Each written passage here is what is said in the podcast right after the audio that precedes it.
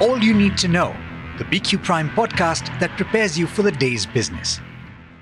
Good morning. You're listening to the Daily Morning Update from B Q Prime, and I'm Alex Mathew. Over the next few minutes, we'll tell you everything that you need to know so you can start your day on the right note.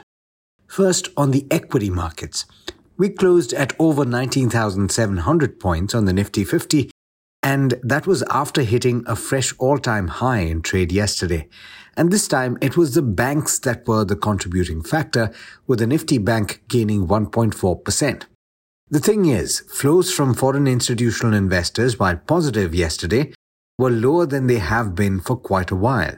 They net bought equity worth seventy-three crore rupees, and that could indicate that there's some fatigue creeping in after the sharp run that we've seen. We'll ask Niraj about that. Now, speaking about the markets, there's going to be a little bit of a shuffle step with the constitution of the benchmark indices on the twentieth of this month. Jio Financial Services, which is demerging from Reliance Industries and listing separately, will be included in a number of indices both on the N S E and the B S E. That includes the Nifty fifty and the Sensex. The B S E has clarified that Jio Financial Services would stay on its indices for three days. This is on account of Reliance Industries being a part of the special pre-open session. After three days, it will be dropped from all the S and P B S E indices at the last traded price.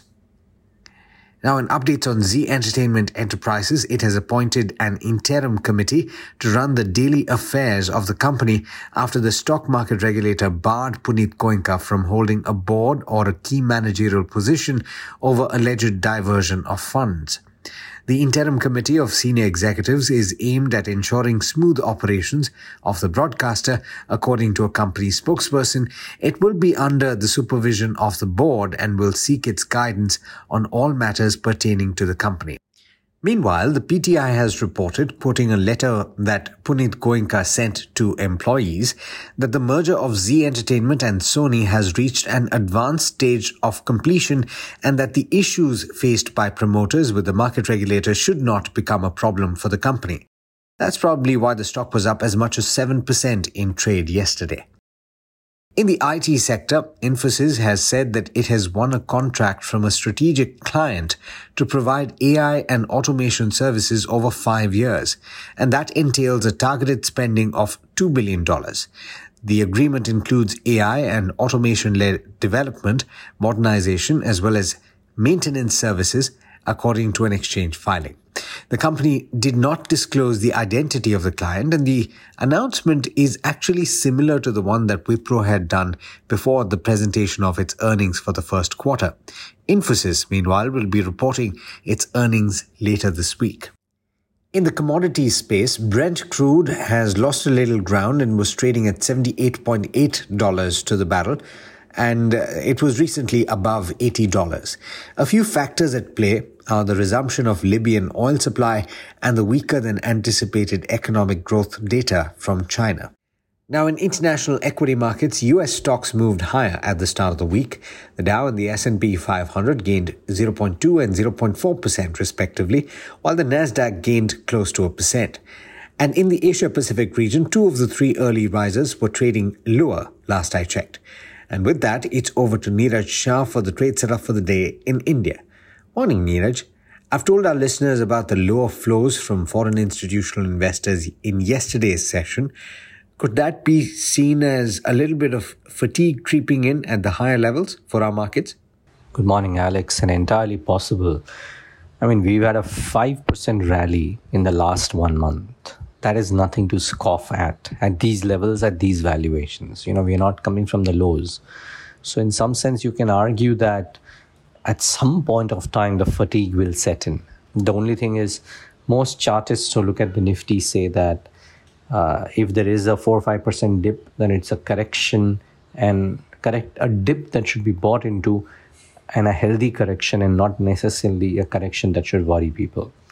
Let's see, yesterday Nifty Bank, for example, participated, finding comfort with H D F C Bank results, um, looking at some more upside on the charts as per technical experts as well. Quant indicators are not screaming a sell. So it's an interesting time.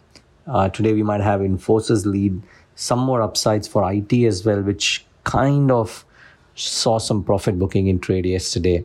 And there's a Bloomberg story which speaks about how Indian stocks get three dollars of E T F flows for each dollar chasing China. You know, we're talking about incremental money, not from about a shift of money, which also a few people say could be a possibility. So let's wait and watch. Filhal, it's a liquidity-driven rally. Um, and, and it'll be interesting to see how uh, the next few days shape up, because remember, banks have been sulking thus far. Yesterday was the first day of an upside led by H D F C Bank. If today, if today IndusInd Bank tends to do well, then you have one more large bank coming out and doing okay. If we have the P S U banks which come out with numbers do okay, then that could be interesting. And if indeed H U L manages to show those margin upsides on Thursday and Infosys manages to show a better constant currency number, and if the big boy Reliance on Friday comes out with a decent delivery, then you have a lot of technical reasons uh, wherein heavyweights will contribute to the markets doing better. So let's wait and watch. Meanwhile, what about today? And stocks to focus on today on what is, what could be a flat day, but you never know. These days, none of the days are flat. Watch out for results from IndusInd, I C I C I Prudential, Lombard, Polycab. L T T S could be interesting, and as could be a small housing company called Ganesh Housing, which has guided to strong numbers over the next few years, so to be watched out for. Stocks um, which will react on open, maybe Infosys reacts because it's entered into a pact with one of its existing clients to po- provide A I and automation-led development. The total client target spend estimated is at two billion dollars over five years. Now, is this two billion dollars only on the A I or overall is what something I'm not clear about because the release doesn't quite say that. But suffice to say, this should maybe spur the stock. Zee was up about seven percent yesterday. News has come out post-market hours that the board has formed a panel to run Operation Sans the C E O, and that could be interesting from a stock price perspective. Remember, the stock has already rallied quite a bit, but maybe this gives it a bit of a leg on a valuation perspective. It's really cheap. L T I Mindtree numbers were a bit shy of what the estimates were.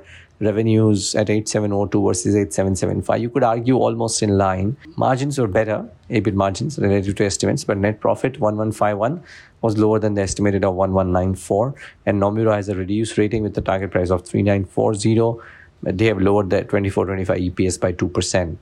Similarly, Tata Alexi, Uh, which came out with numbers, revenues at eight hundred fifty, lower than the estimates of eight hundred seventy-eight, net profit at one hundred eighty-nine, lower than the estimates of two hundred one.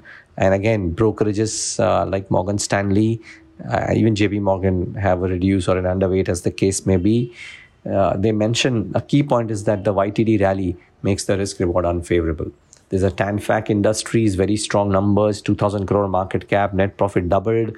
Maybe that reacts. Sheela Foam is making a large acquisition for nearly two thousand four hundred crores, a couple of acquisitions, so that could be interesting.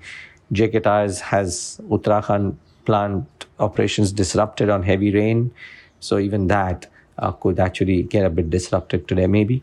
Uh, watch out for a bit of a corrective move there. Net, net, um, maybe a pause, but banks leading the charge, and that is something that we are watching out for. With this, it's back to you. Thanks, Niraj. And as always, thank you all for listening in. This is Alex Mathew signing off. Have a great day.